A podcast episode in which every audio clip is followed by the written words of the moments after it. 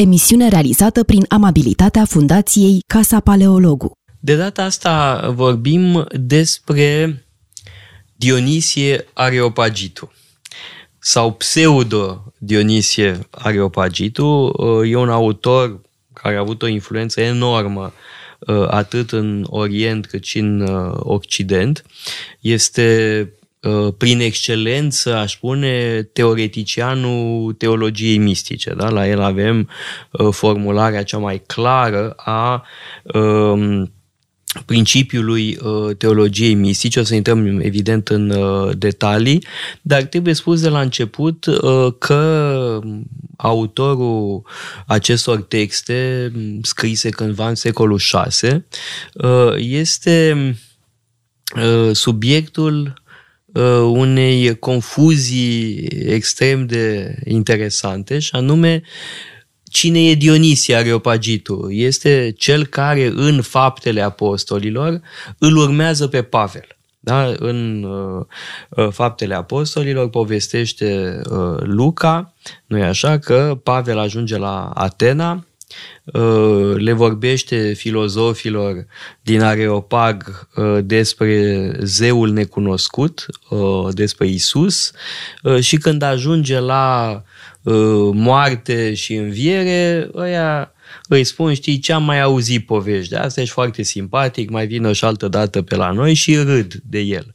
De anumite este singurul loc unde nu s-a lăsat cu cafteală, uh, pentru că în rest uh, scenariul predicației paulinice este unul care include cafteala generală da? și chiar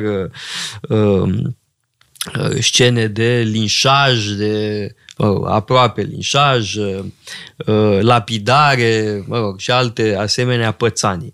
La Atena doar au râs de el și, spune Luca în continuare, doi oameni l-au urmat, și anume Dionisie și Damaris.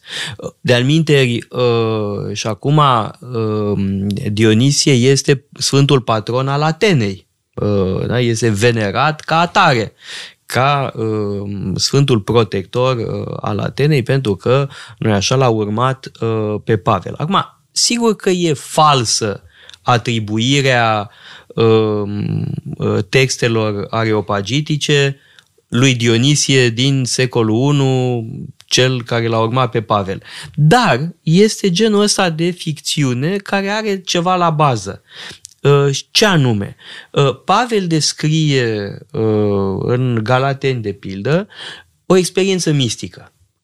Pavel este, într-un anume sens, părintele tuturor misticilor creștini de mai târziu. Da? Este primul autor creștin, primele texte creștine sunt scrise de Pavel și evocă această experiență întărit apoi de uh, Luca în faptele apostolilor cu drumul Damascului. Uh, deci dacă Pavel este părintele tuturor misticilor creștini, nu e absurd uh, să vezi în autorul corpusului areopagitic pe discipolul lui. Uh, sigur că istoric e greșit, uh, dar uh, e ceva în spatele acestei uh, atribuiri.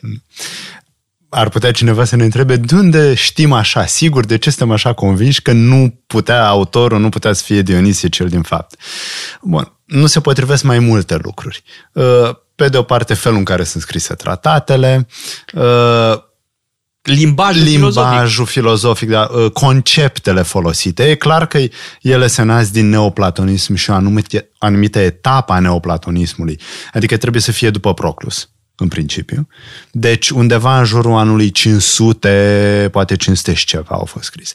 Și mai ales faptul că nu sunt menționate aceste texte mai înainte de secolul 6. Deci uh, se potrivesc toate aceste date, astfel încât să putem afirma că nu e vorba de uh, Dionisie cel din faptele apostolilor. Da, Acum, e o ce... ficțiune care, da, care are ceva. Sens. Da. da, are un anume sens. Uh, acum, în ce constă corpus areopacitic?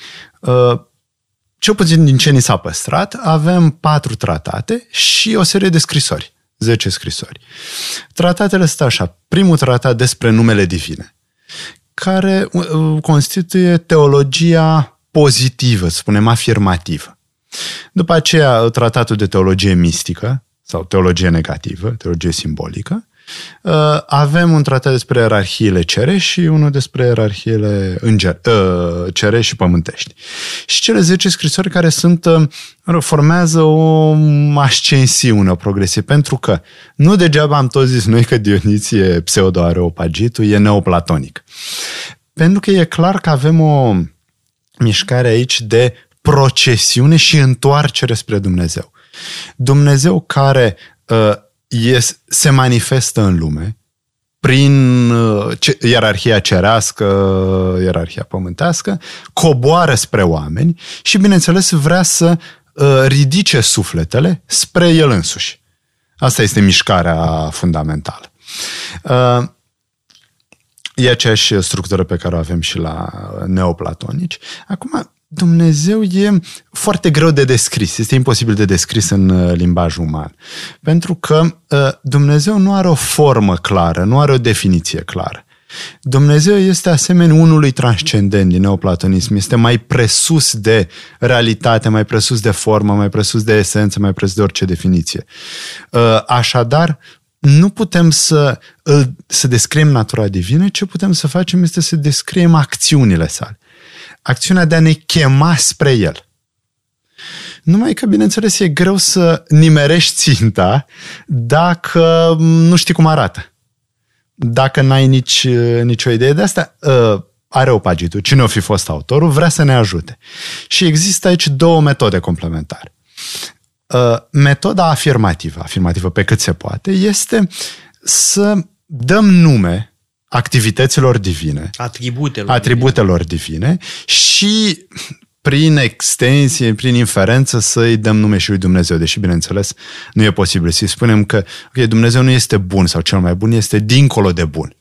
Este hyper, da, este mai mult decât bun, să este mai mult decât înțelept. Duce până la capăt ideea transcendenței divine. Mm. Dacă Dumnezeu este transcendent, este dincolo de toate aceste atribute uh, ale uh, și... divinității. Dincolo de bine, dincolo de frumos, uh, dincolo de orice.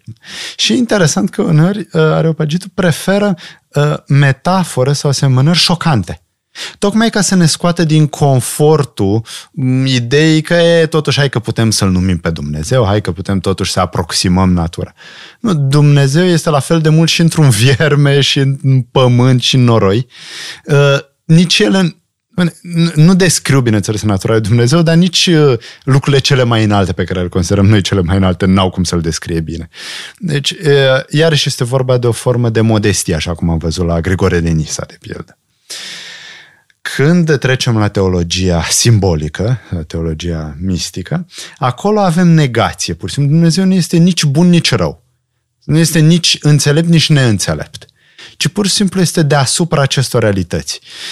E... Deci avem de-a face cu o negație, dar nu este negația privațiunii. El spune că lui Dumnezeu îi lipsește ceva. Nu, ci este dincolo de toate aceste posibile caracterizări. Deci, sigur că, până la urmă, calea pozitivă, afirmativă și calea negativă se întâlnesc. Mm, n-ar fi posibil altfel. Dar calea negativă, să spunem, e ceva mai scurtă, e ceva mai rapidă. Și este superioară. Da, e, și de altfel și tratatul este mai scurt. Poate fi citit. Da, e mai scurt, dar este de fapt faza superioară, da. uh, nu invers. Adică nega, teologia negativă, teologia apofatică uh, e peste cea afirmativă uh, catafatică. Da? Da. E uh, esențial de spus lucrul ăsta și că în ultimă instanță nu cunoaștem, uh, da? nu, nu putem spune uh, cu adevărat nimic despre Dumnezeu în esența sa. Da. În schimb, putem să vorbim despre efecte, nu? Și aici cred că intră discuția despre ierarhii. Uh, ierarhia îngerească cu cele nouă tipuri de îngeri, uh, tipuri care sunt organizate în trei triade. Acum, legat de ierarhii uh, și tratatul despre ierarhiile cerești și tratatul despre ierarhia uh, bisericească, pare ancorat în numărul 3 da? Pentru că avem trei trepte îngerești și pe fiecare treaptă avem câte trei uh, subcategorii Uh, iar în uh, sânul bisericii avem trei uh, trepte ale autorității ecleziastice. Episcopul, preotul și um, Diacon. diaconul și fiecare dintre ei administrează o anumită etapă în evoluția spirituală. Diaconul administrează botezul, sau mai exact pregătește pentru botez, uh, preotul administrează împărtășania, iar uh, episcopul administrează perfecțiunea spirituală uh, simbolizată prin mirungere. Asta ne poate mira puțin că în practica uh, actuală uh, te duci la uh, mirungere în absența împărtășanii. Da? Cei mai mulți uh, creștini ortodoxi se duc la biserică, spune preotul cei chemați, uh, da, uh, pardon, cei, uh, ca cei care s-au pregătit să vină la împărtășanie și nimeni nu vine la împărtășanie sau doar câțiva din întreaga adunare. În schimb, toată lumea stă la coadă uh, pentru mir. Uh, ori la uh, Dionisie lucrurile stau pe dos. Uh, mirul este simbolul unei perfecțiuni. În timp ce botezul este intrarea în uh, biserică. Aici fac o mică paranteză pentru că simbolul perfecțiunii, spunea Flavius Iosefus, este botezul. Uh, el așa explica botezul administrat de Ioan Botezătorul, ca fiind un simbol al uh, perfecțiunii, dacă vine după un întreg proces de uh, evoluție spirituală. Bun, la Dionisie avem uh, o altă schemă, uh, da? deci trei uh, taine majore și trei Uh, trepte ale ierarhiei bisericești. Iar în cer, aceste ierarhii bisericești îi corespunde ierarhia cerească. Uh, ne putem întreba, bineînțeles, de unde ia pseudoareopagitul numele pentru cei nou, cel da, nou tipuri serafim, de heruvim, heruvim tronuri. tronuri, da, dominioane, autorități, puteri, uh, ajunge la uh, principalități, uh, arhanghel și îngeri. Și îngeri da. da. Sigur, din diverse pasaje din Biblie, din Vechiul sau din Noul Testament, le organizează, dar această organizare devine foarte influentă uh, și în Est și în Vest. Uh, în această ierarhie cerească. Sigur, vor exista variațiuni. Mă de pildă la baptisteriu de la Florența. E una dintre cele mai frumoase reprezentări uh, Uh, ale uh, ierarhiilor cerești descrise de uh, Dionisia Areopagitul. Da? În baptisteriu de la Florența ai totul exact cum scrie Dionisie. Ca la carte, ca în tratatul lui da. Dionisie. Să nu uităm că în perioada asta încă nu există schisma. Încă nu există separația est-vest. Și nu va exista mult timp. De fapt, uite, chiar teoretic, după schisma din 1045, în vest uh, Areopagitul este foarte important și arhitectura gotică îi datorează foarte mult.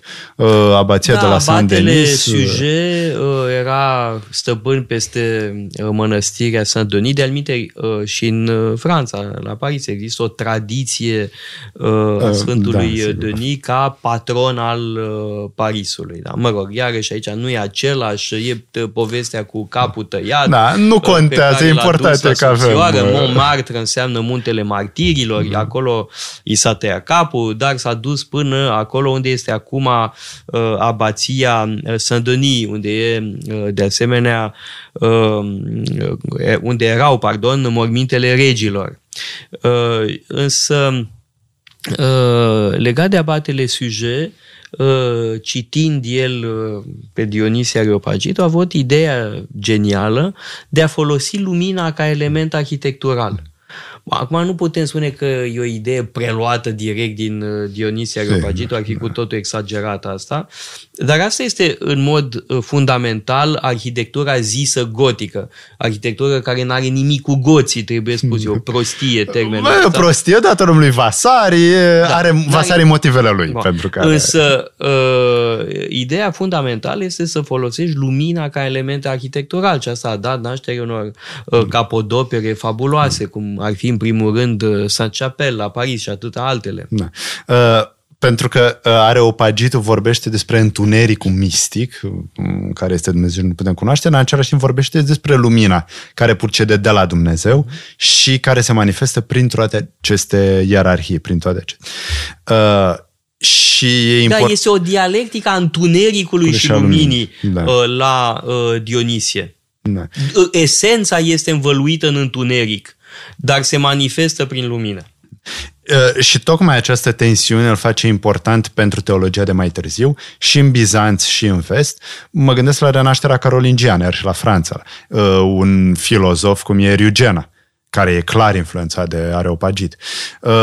Uh, Toma d'Achino, mai târziu, adică e uh, corpus areopagitic, e uh, moștenirea comună a Bun, și creștinismului. cu Zanus și înainte de asta Meister Eckhart, adică influența uh, gândirii lui Dionisie este enormă.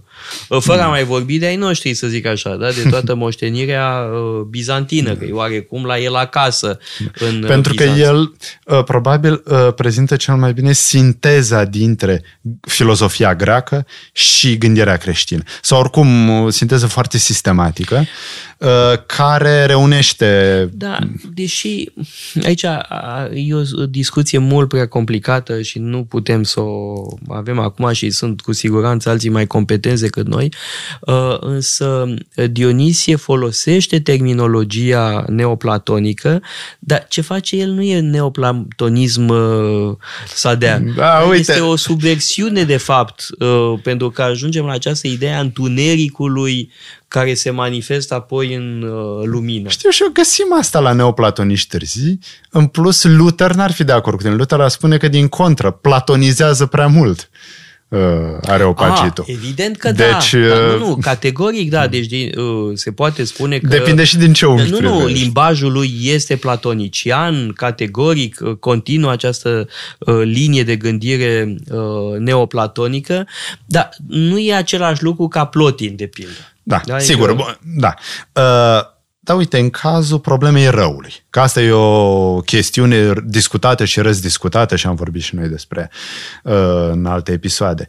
Uh, ce face Areopagitul? Preia teoria neoplatonică și origenistă că rău este absența binelui, uh, dar în același timp nu merge pe varianta lui Grigore din Nisa să spună că până la urmă toți vor participa la ființa di- divină, deci toți se vor mântui.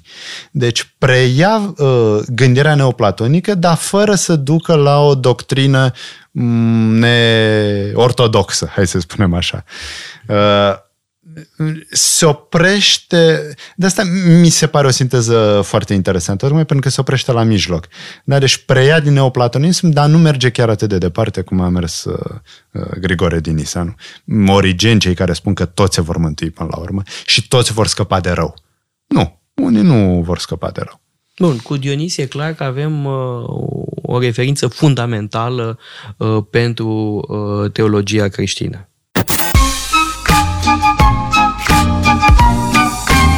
Metope, emisiune realizată prin amabilitatea Fundației Casa Paleologu.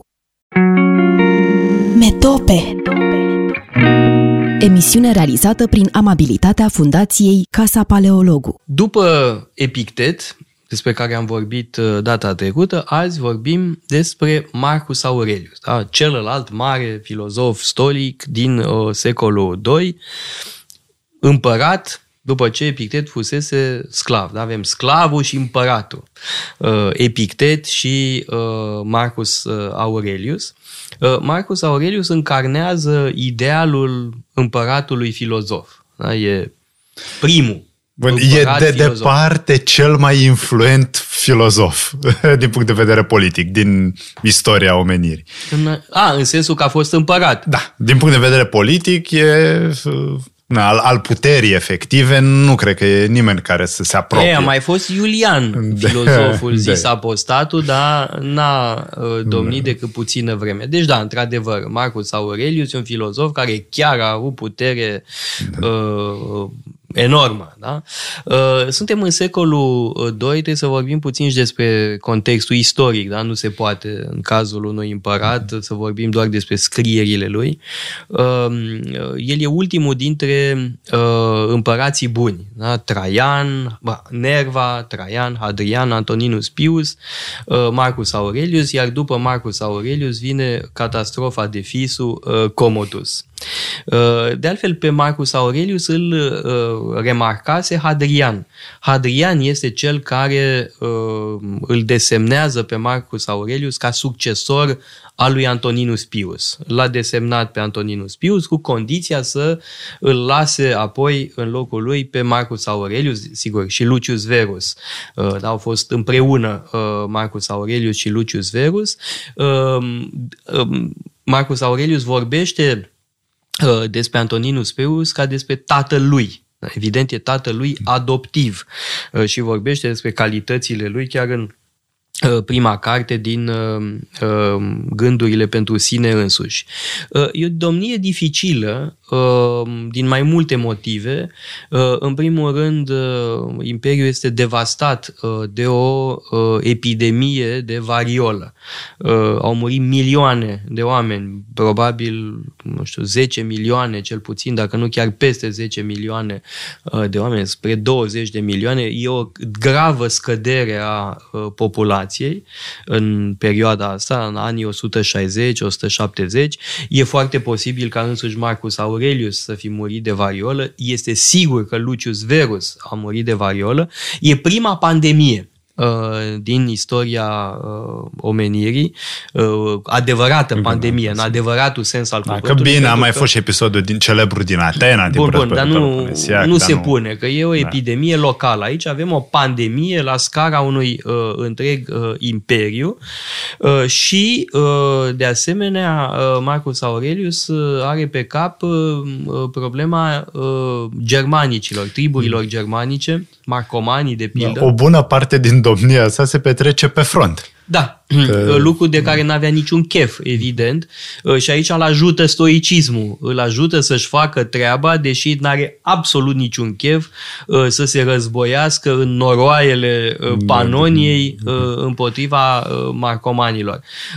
Da, el moare undeva în Austria actuală, pe lângă Viena, în zona aia și nu i-a făcut niciun fel de plăcere Uh, să consacre atâta timp uh, unui război dificil uh, și foarte, mă rog, problematic pentru Imperiul Roman. Acum trebuie spus în legătură cu acest război împotriva triburilor germanice că la Roma avem și în zilele noastre columna lui Marcus Aurelius. Nu e doar columna lui Traian, este și columna lui Marcus Aurelius. Sunt cele două columne ilustre Acum, una dintre ele îl are pe Sfântul Petru, columna lui Traian și columna lui Marcus Aurelius îl are pe uh, Sfântul Pavel, da? o statuie în vârful columnei, chiar în piața uh, unde se află uh, guvernul italian uh, în zilele noastre. Uh, bun, astea rapid câteva elemente Contextul, despre domnia da. uh, lui Marcus Hai Aurelius. acum să ne ocupăm de uh, gândirea sa. De fapt, e impropriu spus că avem scrierile sale sau un tratat, pentru că nu e un tratat. Uh, E un jurnal. Avem de-a face cu un jurnal, un jurnal de exerciții filozofice și spirituale.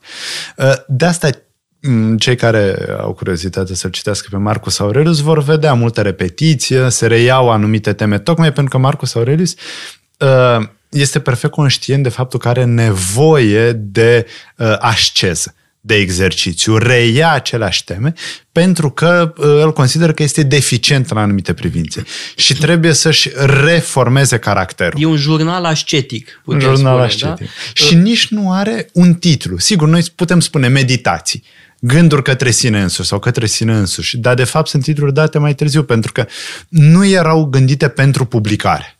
Nu sunt scrise în greacă. Uh, sunt scrise, da. Uh. Uh, da? Și uh, vorbește cu sine însuși, în greacă. Da. Uh, îmi place foarte mult cum începe. Uh, cu acea listă de care... oameni căruia, cărora trebuie să le fie recunoscători. Da. Este într-adevăr minunat.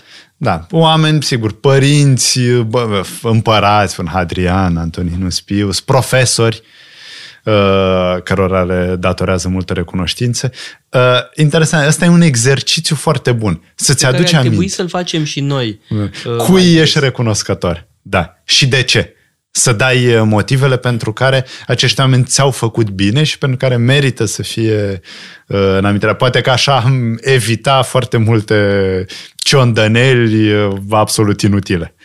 Da, da dacă am noi relua prima carte a lui Marcus Aurelius. Trăim într-o epocă a ingratitudinii și atunci asigur că acest exercițiu al lui Marcus Aurelius e foarte binevenit. Un exercițiu de smerenie, mai ales de la cineva care nu avea nevoie. Nu, era împărat. Ba, Putea să facă... De aia. Tocmai de aia. Tocmai de aia avea nevoie de un exercițiu uh, de gratitudine. Mai e un pasaj care îmi place la nebunie. Când spune dimineața să, uh, să ai în vedere că în timpul zilei vei putea întâlni uh, niște mitocani, uh, tâmpiți, uh, profitori, lingușitori. Da, face o listă întreagă de uh, oameni nasoi uh, cu care urmează probabil să se întâlnească în timpul zilei. Da? Ca să fii pregătit, uh, să nu te mai miri. E, e în cumva în ordinea lucrurilor să ai de a face Uh, cu tot felul de oameni de proastă calitate. Și dacă te pregătești mental pe asta, nu te mai șochează uh, contactul cu ei și interacțiunea cu ei, nu te mai enervezi. Da? Iarăși asta ne-ar prinde foarte bine, că noi tot interacționăm pe Facebook cu tot felul de idioți, de mitocani. Numai pe Facebook, pe asta e uh, Pe Facebook, pe Facebook-ul, de fapt, ne scutește să mai facem mult, prea multă muncă de cercetare, field work. Da? Dacă n-ar fi Facebook-ul, n-am fi în contact cotidian uh, cu uh, prostia omenească în forme uh, extreme, să zicem. Da? Ori, cred că ne, ne-ar prinde bine tipul ăsta de exercițiu să nu ne mai enervăm. Trebuie să ne imunizăm, să fim pregătiți, să nu ne enervăm. Da.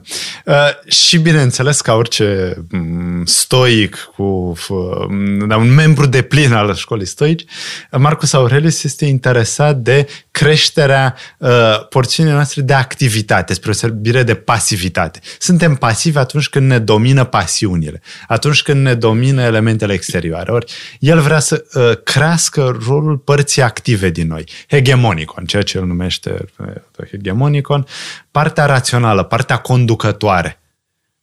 De, de fapt, este impropriu spus partea conducătoare a sufletului, pentru că sufletul este pe de-a întregul rațional.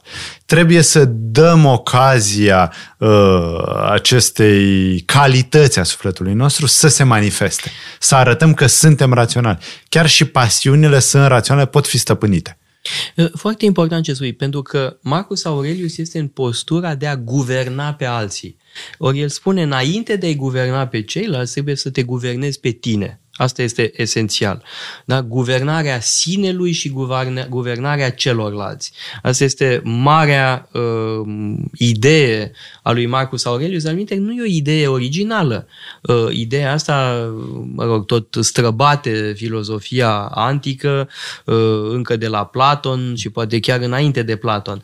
Uh, numai că Marcus Aurelius este în postura ideală pentru a încarna uh, această idee. Da? Întâi guvernează-te pe tine și apoi guvernează-i pe ceilalți. Mm. Um. Și legat de asta, bineînțeles, avem la Marcus Aurelius tot felul de gânduri legate de uh, cosmopolis, de faptul că suntem toți cetățeni ai lumii, ai cosmosului. Uh, sigur, cetățenii ai Imperiului Roman, cei care aveau norocul să se numere printre ei, sigur, sclavi, sigur, sunt barbari, oameni în afara Imperiului, dar toți fac parte uh, din cosmos și toți sunt cetățeni cu drepturi egale ai cosmosului. Foarte interesant pentru un împărat să pună problema în felul ăsta. Sigur, recunoaște ierarhiile normale din uh, Imperiu, dar în același timp există ceva universal în fiecare dintre noi. Participarea la esența rațională a speciei umane și deci, uh, bun, sigur, nu putem să vorbim despre drepturi universale, drepturi ale omului, ar fi complet anacronic. Dar există aici un sâmbure la Marcus Aurelius de prețuire a ceea ce este universal în fiecare Asta dintre nu noi. e original. Uh, Sigur, e o deja idee stoică. Vine de la primii stoici. Uh, pentru că omul are două tipuri de uh, îndatoriri. Are anumite obligații care decurg din uh, simplu fapt că este om, da? și a trăi în conformitate cu natura înseamnă a trăi în conformitate cu natura umană. Uh, și sunt anumite obligații care sunt inerente naturii umane. Astea sunt obligații pe care le are absolut oricine. Da? Și asta e o idee stoică de la început. Uh, o găsim de anumite și mai târziu în textele care ne-au parvenit. De la vechi stoici nu ne-a parvenit foarte mult. Uh, și Apoi sunt obligațiile secunde, să le spunem, uh, care derivă din statutul social. Și asta iarăși e foarte prezent la Marcus Aurelius. Da? Și pune mereu întrebarea ce trebuie să facă el în calitate de uh, împărat, uh, în calitate de uh, conducător al uh, Imperiului Roman. Uh, da, e o preocupare constantă uh, la el să-și facă treaba cum trebuie, dar obligațiile de rang secund sunt subordonate obligațiilor de rang primar, cele care derivă din uh, faptul că suntem uh, oameni. Și bine că ai vorbit despre această distinție și însăși despre noțiunea de datorie sau obligație, uh, pentru că asta ne duce cu gândul la faptul că e bine că Marcus Aurelius a fost stoic și nu a fost epicureu. Pentru că, bineînțeles, Marcus Aurelius spune problema, providența sau atomii referința e cât se poate clară, providență, stoicii sunt cu providența, epicurei sunt cu atomiștii, cu, sunt atomiști, nu cred în providență, nu cred într-o ordine rațională a lui. Asta, bineînțeles, are drept consecință faptul că în, pentru epicurei îndatoririle îndatoririle sociale nu sunt la fel de importante, îndatorile politice cu siguranță nu joacă un rol atât de important, pentru stoici da. Și bineînțeles Marcus Aurelius, dacă vrea să-și facă treaba de împărat, trebuie să fie stoic, altfel ar fi trebuit să renunțe la puterea imperială și să meargă undeva într-o grădină Uh, dacă ar fi fost lăsat, bineînțeles. Este o bună întrebare dacă, dacă un epicurian poate să fie împărat. Unele mm. uh, funcții pot fi exercitate de un uh, epicurian, uh, pentru că nu, mă rog, modul de viață epicurian nu exclude chiar orice fel de implicare no. socială, dar totuși să fii împărat e prea mare beleaua. Uh, e un, iar un om zdravăn la cap nu se încarcă cu așa ceva în viziunea epicuriană. Da.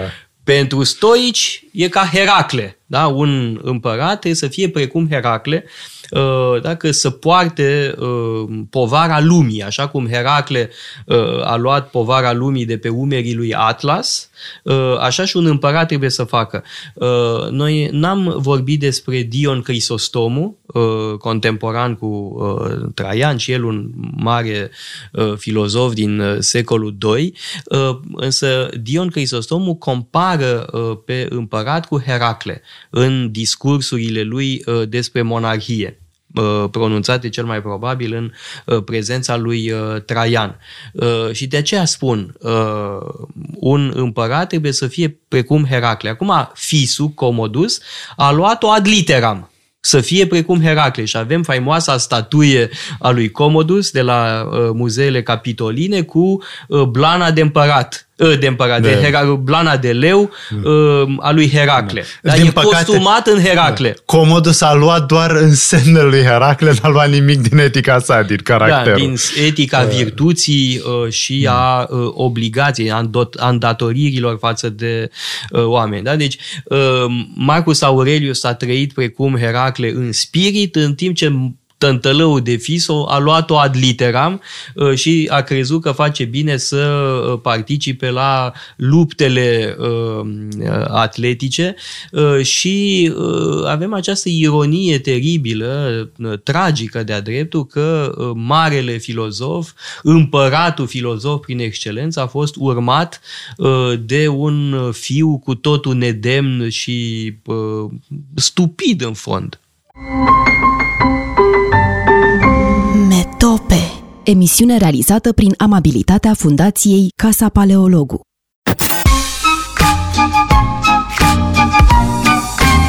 Metope Emisiune realizată prin amabilitatea Fundației Casa Paleologu. Azi vorbim despre unul dintre cei mai influenți gânditori uh, ai uh, lumii occidentale, Sfântul Augustin.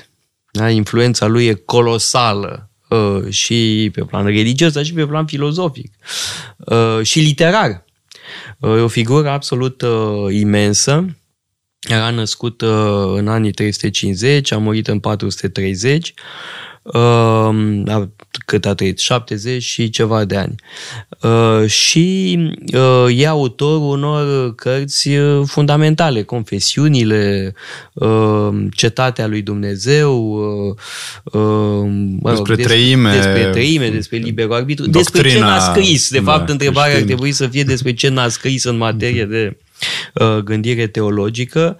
Uh, e uh, un om care s-a convertit uh, uh, sub uh, influența lui Ambrozie și a mamei lui, fusese uh, manihean înainte, uh, însă a avut o carieră extraordinară uh, ca retor da, uh, profesor de retorică, apoi retor uh, la Milano. Uh, Unde l-a întâlnit pe poziție Ambros. foarte importantă, da, de orator de curte, principalul orator. Deci, efectiv, este o carieră intelectuală, o carieră de profesor și de orator de prim rang. Un om foarte ambițios din acest punct de vedere Uh, da, născut în Africa de Nord, uh, omul a învățat uh, carte ca să ajungă departe și a ajuns departe. Și e interesant că ajunge orator la Milano printr-un concurs de circunstanțe destul de interesant în care e susținut și de tabăra senatorilor păgâni în frunte cu Simacus, da, care vedeau în el un aliat. Da, nu era că clar. le-a tras clapa. Da, nu era clar că va deveni creștin.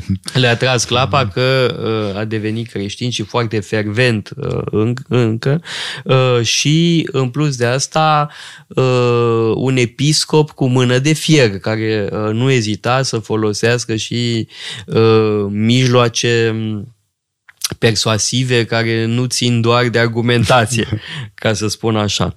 Uh, o figură absolut uh, fascinantă, confesiunile. Da? Ne vorbesc despre viața lui interioară, despre uh, biografia lui spirituală și este totodată un fondator de ordin, adică și el scrie ca și Vasile cel Mare, o regulă uh, care va juca un rol foarte important, în special în Occident, uh, regula augustiniană pentru uh, viața monastică.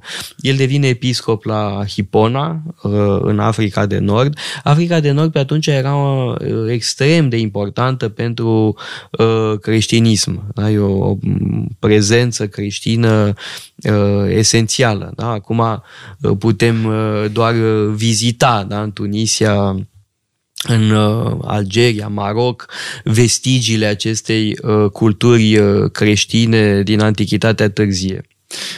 Confesiunile, să începem cu ele, nu? Confesiunile reiau o practică elenistică, din filozofia elenistică, practica meditațiilor și a dialogului cu sine însuși. Atunci când am vorbit despre Marcus Aurelius. De pildă am văzut că a scris un dialog interior, că nu e un tratat. Uh, gândurile către sine însuși nu e un tratat, ci este un caiet de exerciții, de încercări de modelare a sinelui. Uh, Augustin preia acest tip de gândire, numai că dă un sens nou uh, în lumina creștinismului său. Pentru că, sigur, acest exercițiu de meditație, de introspecție, reprezintă o tranziție de la exterior spre interior fără îndoială. Uh, ar trebui să fim mai puțin interesați de lumea din afara noastră și să fim mai interesați de ceea ce putem noi controla, uh, de ceea ce stă în puterea noastră și anume felul în care arătăm pe interior, felul în care arată sufletul nostru. Asta putea să zică și un grec, un stoic, un epicurean, fără probleme. Inovația lui Augustin este să spună că uh, această mișcare nu se poate face doar pe orizontală, ci trebuie să fie făcută și pe verticală. Mm, și anume în noi înșine, dacă vom căuta cu atenție, nu ne vom găsi doar pe noi, ci îl vom găsi pe Dumnezeu. Omul interior. Ori asta, bineînțeles, creează o cu tot o altă antropologie, o cu tot o altă înțelegere a felului în care funcționăm. De aminte, în legătură cu ce spui, trebuie remarcat că aceste confesiuni ale lui Augustin nu sunt o autobiografie în sensul autobiografiilor moderne. Că nu e vorba despre uh, mica persoană a lui Augustin, mica sau marea persoană, uh, ci e vorba despre lucrarea divină în om. De fapt, personajul principal e Dumnezeu în confesiuni. Da, el e un vehicul pentru... Sigur, nu un vehicul lipsit de uh, voință, lipsit de autonomie, sigur că nu, dar raportul de forțe e clar. Ehm, sigur, momentul convertirii lui Augustin e celebru, când aud o voce care îi spune ia și citește și deschide Biblia, citește și se convertește. Ehm, de ce am uh, spus că raportul de forțe este inegal și că autonomia sinului nu este completă? Pentru că uh, lui Augustin, printre altele, îi datorăm și doctrina extraordinar de influentă a uh, păcatului original. Sigur că nu-i primul care vorbește despre asta. Sigur că mai găsim și la Pavel, de pildă. Sigur, e vorba de m- Adam și Eva care încarcă porunca divină, da, dar... Mai mult de atât, Răzvan, um, Augustin interpretează într-un anume fel uh, scrisoarea lui Pavel către romani. E vorba de un pasaj din epistola lui Pavel pe care Augustin o interpretează în sensul uh, unei solidarități cu păcatul însuși. Problema este următoarea. Ce moștenim? Uh, uh, Pavel vorbește despre uh, consecințele păcatului original. Și ce anume moștenim? Moștenim consecințele păcatului, adică moartea, condiția de muritori, sau moștenim păcatul însuși. Ori varianta lui Augustin este cea radicală. Moștenim păcatul însuși. Ne naștem defecți, ne naștem uh, proști și răi. Uh, și mintea noastră și voința noastră sunt corupte, radical corupte. Da. Uh, exact, păcatul original a introdus confuzie. Uh, în înțelegerea noastră, pentru că nu mai putem să cunoaștem lucrurile, nu mai putem să uh, știm ce ar trebui să fie pe locul 1 și pe locul 2, deci s-au inversat uh, prioritățile. Iar voința noastră nu mai este capabilă de control. Noi nu mai putem să ne stăpânim. De aceea avem nevoie de har divin, pentru că altfel uh, suntem captivi în această logică a păcatului, nu mai putem să ieșim singuri. Adică și la Capadocin mai găsim, de pildă, un diagnostic uneori pesimist al naturii umane, dar la Augustin cu atât mai mult. Pesimismul antropologic augustinian este unul radical și de aia spuneam că influența lui este colosală, pentru că îl vom regăsi în toată istoria religioasă și filozofică uh, a Occidentului. Când o să ajungem la reformă, dacă trăim până atunci, sigur o să mai vorbim. Și la Heidegger da. îl mai găsim pe Augustin. Exact, pentru că avem această idee că de, ce înseamnă să ne stricăm la cap? Să nu mai fim atenți la lucrurile importante, deci să ne pierdem în divertisment. Divertisment nu în sensul uzual că ne place să ne uităm la un film uh, atunci când ar trebui să muncim. Nu, ci fugim de destinul nostru de esența noastră, de anxietatea pe care o resimțim în fața destinului nostru, ne pierdem în comportamente deviante, în comportamente care ni se par absolut da, e uh, simple. în sens de diversiune, da. Uh, de fapt. Dar singur omul este incapax dei da? și de aceea uh, acțiunea harului este esențială, mântuitoare. Nu ne mântuim decât uh, prin acțiunea harului divin. Uh, iar teza asta, cum spuneam, o vom regăsi pentru secolele următoare uh, în gândirea uh, teologică occidentală. Dar să vorbim totuși de uh, cea mai importantă cartea lui, nu știu dacă e cea mai importantă, dar cea mai amplă uh, lucrarea lui și anume uh, Decivitate Dei. Da. Uh, unde avem uh, despre cetatea lui Dumnezeu, deci există două cetăți. Este o cetate lumească și o cetate cerească. Și cine se află în cetatea cerească, cine se află în cetatea lumească, apartenența depinde de uh, structura sinelui nostru, structura sufletului nostru și există două tipuri de iubiri. Iubirea pentru ceea ce este pământesc, și atunci ne situăm în uh, cetatea pământească, și iubirea pentru cele dumnezeiești, pentru cele eterne. Pentru că, sigur, noi am vorbit de păcat original și de cât de defect suntem, dar păstrăm totuși imaginea lui Dumnezeu în noi. Avem de facultățile noastre mentale sunt trei. Uh, memorie, înțelegere, voință. Nu, e o copie palidă a treimii. Uh, așa că uh, putem să hotărâm în ce cetate vrem să trăim. Și întreaga, întregul tratat al Augustin este o încercare de a justifica dorința pentru a trăi în cetatea divină. Dar Bun, poate că am, bun, am intrat uh, din plin în uh, doctrina lui Augustin, dar hai să vorbim despre contextul istoric. De ce a vrut Augustin să scrie Cetatea lui Dumnezeu? Pentru că e vorba de uh, un episod care are loc în 410. Roma este cucerită e de vizigoți, conduși de, de Alaric. Da. Devastată. Devastată, da. Uh, și mulți dau vina pe creștinism spun că, uite, am renunțat la zeii tradiționali și acum zeii ne pedepsesc. Că am cârmit-o spre această nouă și divinitate care nu ne poate proteja. religia creștină e un factor de slăbiciune. Da. Și Augustin spune că nu-i deloc așa. Bun.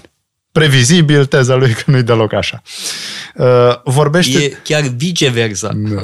Vorbește despre toate necazurile și dezastrele prin care a trecut Roma și înainte să fie creștini au suferit uh, destul și de multe exemple din istoria uh, romană. Vorbește despre neputința zeilor, despre imoralitatea comportamentului păgân și contrastul este, bineînțeles, cu moralitatea comportamentului creștin. Uh, și de aici iubirea pentru cele două cetăți și unde vrem să ne situăm. Dar uh, opera, cum spuneai, e foarte amplă și reprezintă un angajament cu mai toate școlile grecești de gândire, cu autori romani și Augustin îi critică pe romani, îi critică pe necreștini, pe păgâni, sigur, dar asta nu înseamnă că nu vede anumite merite. Sigur, romanii sunt admirabili, uh, practică virtuți, dar practică virtuți nu din motivele cele mai bune, ci pentru că sunt mândri și vor să uh, îi impresioneze pe cei, vor să arate că sunt cei mai puternici. Sigur, consecințele sunt bune, sunt virtuoase, dar baza nu este, fundamentul nu este foarte solid. Și vrea să găsească un nou fundament pentru Da, asta merge împreună de fapt cu ce spuneam mai devreme despre păcat originar, uh, și anume uh, virtuțile pe care le practică omul fără ajutorul Harului Divin sunt aparente. Uh, adică, sau mai exact, nu au uh, rădăcinile uh, pure, uh, fără de care nu ne putem mântui. Uh, da, sunt, uh, cum spuneai, uh, rezultate ale orgoliului eventual. Dar e o critică pe care o vom regăsi și mai târziu, la Pascal, de pildă. Pascal fiind un augustinian cât se poate de consecvent. La fel cum augustinian este și Luther, augustinian este și Calvin. Da, interesant că va exista o dublă continuare a lui Augustin. Bă, de fapt, simplificăm foarte mult că spunem dublu. Și la catolici și la protestanți. Amândoi uh, se, au conștiința acestei Să revenim la uh, Cetatea lui Dumnezeu, este o carte imensă în care avem o teologie a istoriei, uh, avem o teologie a societății, um, o separare, aș spune, a celor două um, împărății. Uh, împărăția cerească și împărăția pământească. Uh, apoi uh, discută o sumedenie de alte lucruri care n-au direct legătură cu aceste teme. E una dintre cele mai complexe texte din Antichitatea târzie, una dintre cele mai complexe cărți ale teologiei creștine. Da, sigur, trece de la politeism la stoici vorbește despre stoici pe care îi admiră, dar în același timp îi critică, tocmai pentru că sunt prea mândri, prea orgolioși. Și cred că pot atinge virtutea prin ei înșiși, uh, fără, har, fără intervenția harului. Ori, la Augustin clar avem un diagnostic de boală interioară a omului. Uh, și se consideră pe el însuși bolnav. De asta a căzut în erezia maniheistă. Sigur, după aceea a fost platonist, dar platonism e ceva mai ușor de reconciliat cu creștinismul. Uh, de altfel, e nevoie doar de câteva ajustări ca să treci de la platonism la uh, creștinism. Bun, acum, în confesiunile lui avem o constantă retorică a autoacuzării. Uh, marea problemă fiind uh, fermoarul, s-ar părea, dacă este obsedat de uh, problema Mm, ispitelor trupești, da. Da, uh, care uh, sunt semnul cel mai evident al uh, păcatului originar în oameni. Da? Are legătura să cu ceva mai puțin simpatic în moștenirea creștină ulterioară, în tradiția creștină ulterioară, și anume această obsesie a păcatului trupesc uh, o tendință obsesivă de-a dreptul de a uh, culpabiliza pe această temă. Da, uh, dacă ar fi să facem o mică comparație cu capadocinii pe care am discutat în episodul trecut, la ei avem o înțelegere ceva mai mare pentru trup. Nu avem aceeași condamnare uh, a trupului. Sigur, trebuie să avem ordinea firească, mintea poruncește, dar nu avem, cred, aceeași extremă a mortificării, a pentru urii că, pentru trup. Pur și simplu pentru că pesimismul lor nu e la fel de radical. Da. Cred că asta este uh, esențial. Și nu uh, sunt la fel de platonici. Platon spune foarte clar, trupul este închisoarea sufletului. Ori dacă e în serios această idee din Faidon, atunci, sigur, trebuie să uh, detești trupul. Uh, iar această idee a urii ca emoție care este mobilizată în favoarea creștinismului, bă, e o idee care se regăsește. Bun, la Augustin, se va regăsi mai târziu la uh, Ioan Damaschinu, de pildă, uh, sau texte atribuite lui. Uh, e... Pentru că, iarăși, spre deosebire de stoici, sau de epicureni care vor să elimine emoțiile, să elimine pasiunile, uh, creștinii acceptă rolul pasiunilor și le mobilizează pentru scopul mântuirii. La Augustin în felul ăsta. Bun, l-am prezentat pe Augustin, însă cu ideile lui ne vom mai întâlni uh, de multe ori uh, pe parcursul uh, acestor discuții ale noastre, pentru că, așa cum spuneam, este unul dintre cei mai influenți gânditori din istoria gândirii occidentale. Uitați-vă pe site-ul paleologu.com avem o sumedenie de cursuri pasionante și mai cu seamă o pleiadă de lectori excelenți. Metope Emisiune realizată prin amabilitatea Fundației Casa Paleologu.